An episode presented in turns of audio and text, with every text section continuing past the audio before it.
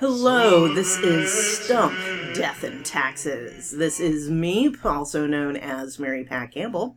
Today I'm going to be talking about ESG, public pension funds, Governor Ron DeSantis of Florida, the Catholic Church. Can you imagine that? The principal uh, agent problem. And uh, let's just get into it. Back in July, so July 27th, 2022, a press release was put out by Florida Governor Ron DeSantis. And I'm going to read a few excerpts from this. The press release was titled Governor Ron DeSantis announces initiatives to protect Floridians from ESG financial fraud. Yeah, okay, whatever. Um, in any case, uh, so I actually am just going to jump over to the bullet points.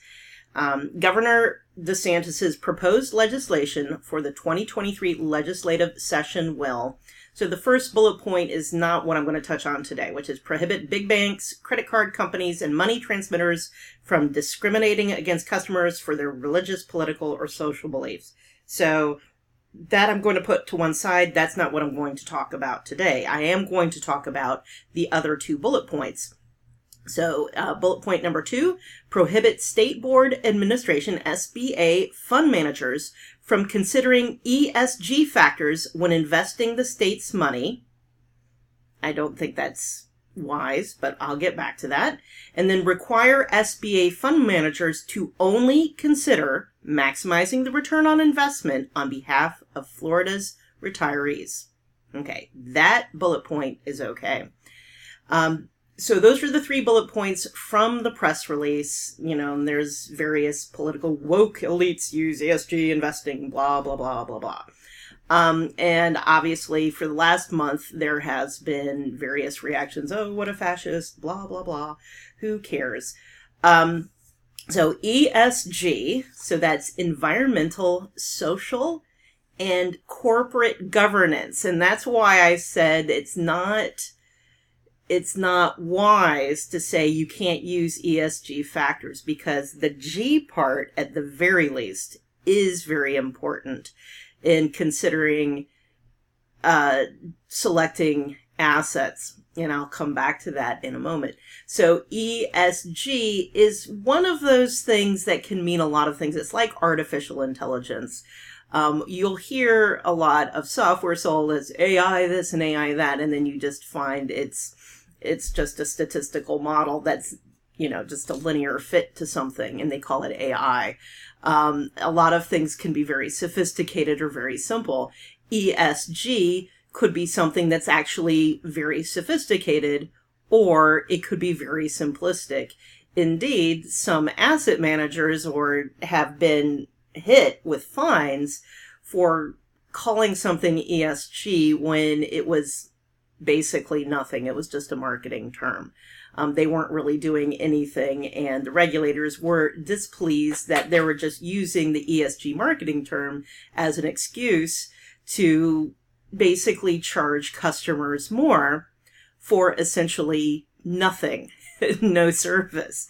I'm not going to link or um, talk about what company got fined in any case, so ESG has been something of a fad in the asset management world. And yeah, you could say, oh, woke elites and yada yada. But if you're an asset manager, you're working on behalf of other people. You're managing their assets, not your own. And this is what is coming to what is called the principal agent problem. So, principal with an AL, I'm not your pal, buddy.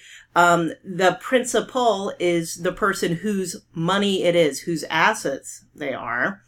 Um, and then you hire an agent to do something for you. So that's the principal agent problem. The problem is the agent's interests are not necessarily 100% aligned with the principals.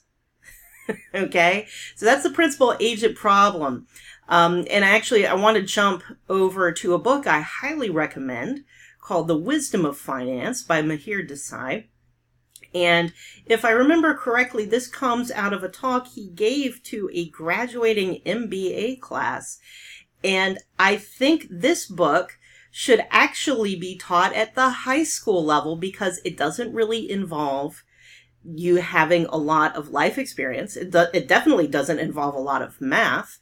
Um, it's based on, some of it is based on pop culture. One of the uh, principal agent problems that he talks about comes from the, uh, the movie and the now the musical the produce which then became a movie musical the producers um, by mel brooks where you know you have the investors into the the I'm sorry, the Nazi musical in the in the story, you have the investors who are hoping to get a return on their investment.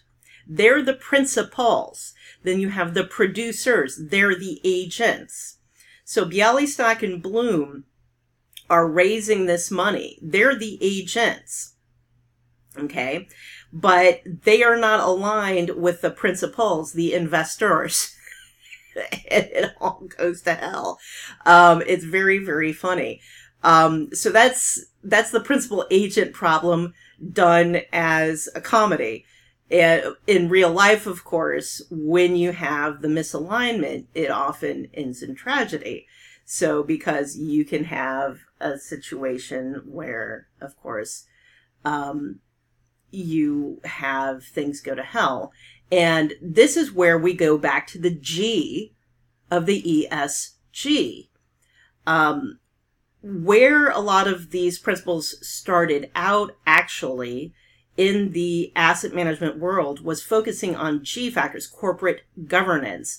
And this was a big thrust when I worked at TIAA was that when they were selecting companies to be either in the TIAA, which is fixed income, or the CREF, which was equities funds, they were very big on looking at that corporate governance because uh, publicly traded companies are principal agent problems writ large because you have the CEO or management in general, and then you have the board of directors, and then you have the investors, and you also have bondholders.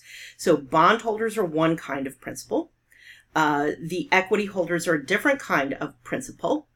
Uh, and your agents are the management, but you also have the board of directors who are a different kind of agent. So you actually have these principal agent chains all throughout corporations. And you have oversight. So the board of directors are there to provide oversight. They're agents for the shareholders to provide oversight over management. So let's think of Theranos. That's actually the perfect example of where a principal agent problem went very, very wrong.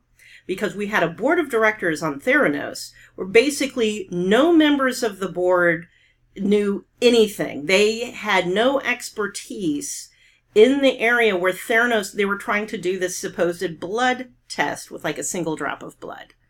And it was total bullshit. None of these people had any expertise in biochemistry. You know, they, they were big names in other areas, but none of that expertise transferred over to where Theranos was. Um, so this is kind of a warning to people who, you know, get involved in boards of directors. I've been on boards, not obviously not on a Fortune 500 company, but like on a co-op board in small local organizations. You know, I keep it to things that I understand. Um, and this also, ha ha ha, transfers over to public pension funds and actually pension funds in general, because sometimes on the board of trustees of pension funds or the fiduciaries, ah, we're going to get to fiduciary duty in just a moment. You have people on these boards who do not have financial expertise. Now, um, they do have an interest. A lot of the people who don't have um, financial expertise, but who are on these boards of trustees do actually have a direct interest in the performance of the pension funds because they may be a participant themselves. Um, often they're politicians, and we'll get back to that in a moment. Um, and they can be educated. I mean, I'm not saying these people are stupid, it's just not their area of expertise. The problem I've often had with these boards of trustees with the public pension funds, especially with the asset side, is that uh, a lot of them, a lot of these funds, sorry, are getting into asset classes that are very complicated, um, and they're being they have to bring in these outside asset managers where they do have expertise in these specialty asset classes. So this is the alternatives. Um, and of course, they are charging high fees for alternative asset classes. There's nothing nefarious in alternative asset classes. However, if that board of trustees does not have enough knowledge, expertise, etc., how can they provide effective oversight? It's just a thought the the way you control the principal agent problem in general you try to align you know you try to align incentives but that's very difficult to do. Um, you provide oversight so that's one of the most effective. So we have regulation such as with the sec but that makes people lazy. Think of what happened with bernie madoff. So the problem is that the sec could not provide effective oversight. Think of Markopolos's book, No One Would Listen. The problem there was everybody sent to Madoff was essentially lawyers, not numbers people, not people who knew how to detect Ponzi schemes. That's that was Markopolos's argument. Um, and this is the problem sometimes in some regulatory bodies. Some regulatory bodies are just stuffed to the gills with people who really do know the, the um, area. So I have noticed with the IRS and I've noticed with departments of insurance that, uh, yes, they actually do have a lot of people in there that really know the business. So yes, tax and insurance tend to have pretty strong oversight. But for some reason, you know, SEC, um, certain kinds of things maybe not as strong. Who knows?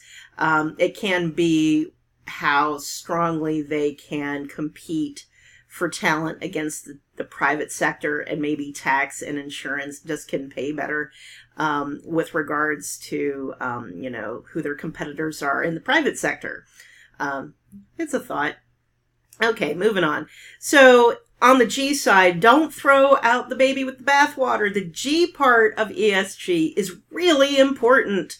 Uh, it's it's not just a matter of um, it's not just a matter of window dressing.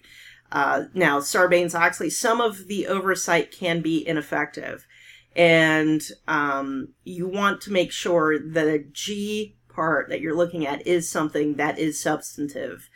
Uh, but having the oversight, the governance in place, it's it does cost a little to make sure that it's there. Okay, that's true. However, it prevents some major disasters from occurring. It, it prevents major frauds from occurring. So the G part doesn't really fit with the E and the S in many ways. Um, a lot of this framework started out with the G, where they said, okay, we need to make sure that the chairman of the board of directors and the CEO are different people. Um, so that's one key governance issue. Uh, there's other things of having independent directors on the board, making sure that you have competent people on the board of directors mm-hmm, Theranos, that kind of thing. So that's G, that's one of the issues with the principal agent problem. But let's go back to the E and the S parts. ESG concerns, and especially in public pension funds, these are not new. I've actually, you know, I went back into the old blog. So the um, principal agent problem, I wrote about this um, public pension assets. It's not your money to play with, pension trustees, back five years ago in 2017. Um, and where I was talking about people who are advocating for ESG in public pension funds.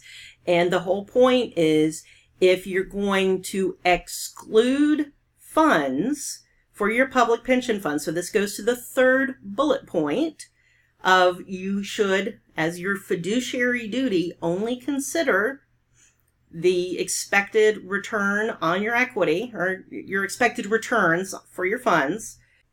Um, if you're going to restrict what funds you're going to allow using these ESG, and that's your second bullet point, then obviously you're looking at a smaller universe of acceptable assets. Your maximal, your optimal result is going to be less the chances are, I mean, it's it's just you're you're optimizing over a smaller set. You can't get anything bigger than what you had before. Uh, this is obvious. It's just math. Um, so you're going to have to make an argument that it's okay. You're going to have lower results by excluding entire sectors because you've decided they're not good enough. Now, there can be arguments made. And I, you know, I don't want to dig into that right now. But now I need to get into a different aspect of the principal agent problem. Um, so whose money is it anyway? Um, the problem is with the ESG, and this happened with CalPERS, that they did a green fund. So there's the, okay, we're not going to invest in certain things because they're evil you know, I'm exaggerating here for effect. And then there's, we're going to affirmatively invest in these green fund things. So maybe you are creating capital sources for business that would ordinarily not exist, say Solyndra and some other things that may be boondoggles and waste a lot of money. And therefore, there went your billion dollars down a hole and one prior CIO of CalPERS, if I remember correctly, foolishly said at a conference, "Oh yeah, you know, I I wasted a billion dollars on these green fund boondoggles, and I'd gladly waste a billion dollars more." And that was, you know, CalPERS California pension funds. Because the assumption is, of course, that the pension benefits will always be paid and that that money will always be forthcoming from California taxpayers. What if that money is not always forthcoming? So again, whose money is it? So who's the principal? I mean, the agent we can see. The agents are very easy to see. They're public. There's the asset managers. Okay. And then we have the various fiduciaries. So fiduciary duties. This is another way we try to get around the principal agent problem. So we, we impose duties and legal consequences supposedly upon these agents if they don't fulfill these duties. And these fiduciaries are supposed to put, you know, the best interests of the principal, but again, who is the principal in mind? I did I did say I was going to mention the Catholic Church, and I am going to jump over to that because the problem with a lot of these investment, I mean, these asset managers and this can be whether they're state employees like the CalPERS employees or if they're external asset managers, is they sometimes act like they're the Catholic Church. Now, I'm Catholic, so I don't mind, you know, that. So back in July, the Vatican announced a new policy, and it was, it's not exactly new, it's, it's more of an organizational policy. So um, they announced a unified investment policy to place all curial assets, um, and I'm quoting, I'm sorry, let me say who I'm quoting. So in July, and this comes from The Pillar Catholic, so pillarcatholic.com, which is my main source of Catholic news. Um, can a new policy change the Vatican's investment culture? Okay. So the Vatican announced, and I'm quoting them, the Vatican announced Tuesday, so that was um, back in July, a new unified investment policy set to place all curial assets under the management of APSA, the Holy See's sovereign wealth manager, which will administer all investments through a single fund for the entire Holy See and adhere to a new ethical investment policy in line with church teaching. The policy is likely to be welcomed and opposed in equal measure within the Vatican, especially to the extent that it might catalyze the internal accountability and oversight that Vatican reformers have long pushed for. So I'm going to skip ahead. The announcement made July 19th by the Secretariat for the Economy said that oversight of the new policy, fund, and investments will fall under an investment committee created by Praedicate Evangelium, yeah, that's in Latin, and led by Cardinal Kevin Farrell, the Cardinal Camerlengo. And then I will skip ahead. In April 2021, it was reported that APSA had previously invested heavily in pharmaceutical companies producing and distributing so-called emergency contraceptives and only pulled the Vatican's money when it was detected by the former Auditor General of the Holy See, Libero Milone, and reported to senior curial officials. So this was and I'm going back to my own voice. So this was a principal agent problem under Catholic social te- teaching. Yeah, these emergency contraceptives, which are, you know, Plan B, you may have heard of that. That's a big no no. Um, there would be other things that, of course, the Vatican would not be in favor of. Maybe they would not be in favor of, say, investing in an arms manufacturer. Uh, there would be other things, maybe someone who's a pornography publisher, but no one would object to say the Catholic Church saying, no, we're not going to invest our money in this. That's kind of not part of the Catholic morals. And no one's going to make fun of the Catholic Church like, oh yeah, you're against pornography and you're not going to invest in pornography. That's what they should be doing. When we get to public pension funds, though, do we want to say, do you want them to be saying, oh, well, it's evil that people are gambling, therefore we're not going to be investing any in any Las Vegas companies? I mean, what? Do you really want them to be doing that? Oh no, but you think that it's going to be your preferred morals that they're going to go by. Oh no, no, we're, going to have them divest from fossil fuels. We're going to have them investing in mass transit. No, no, no, no, no, no. Here's the problem. Once you make it political, the people you want in charge aren't always going to be in charge. Um, this is the problem when you start going on these little divestment campaigns.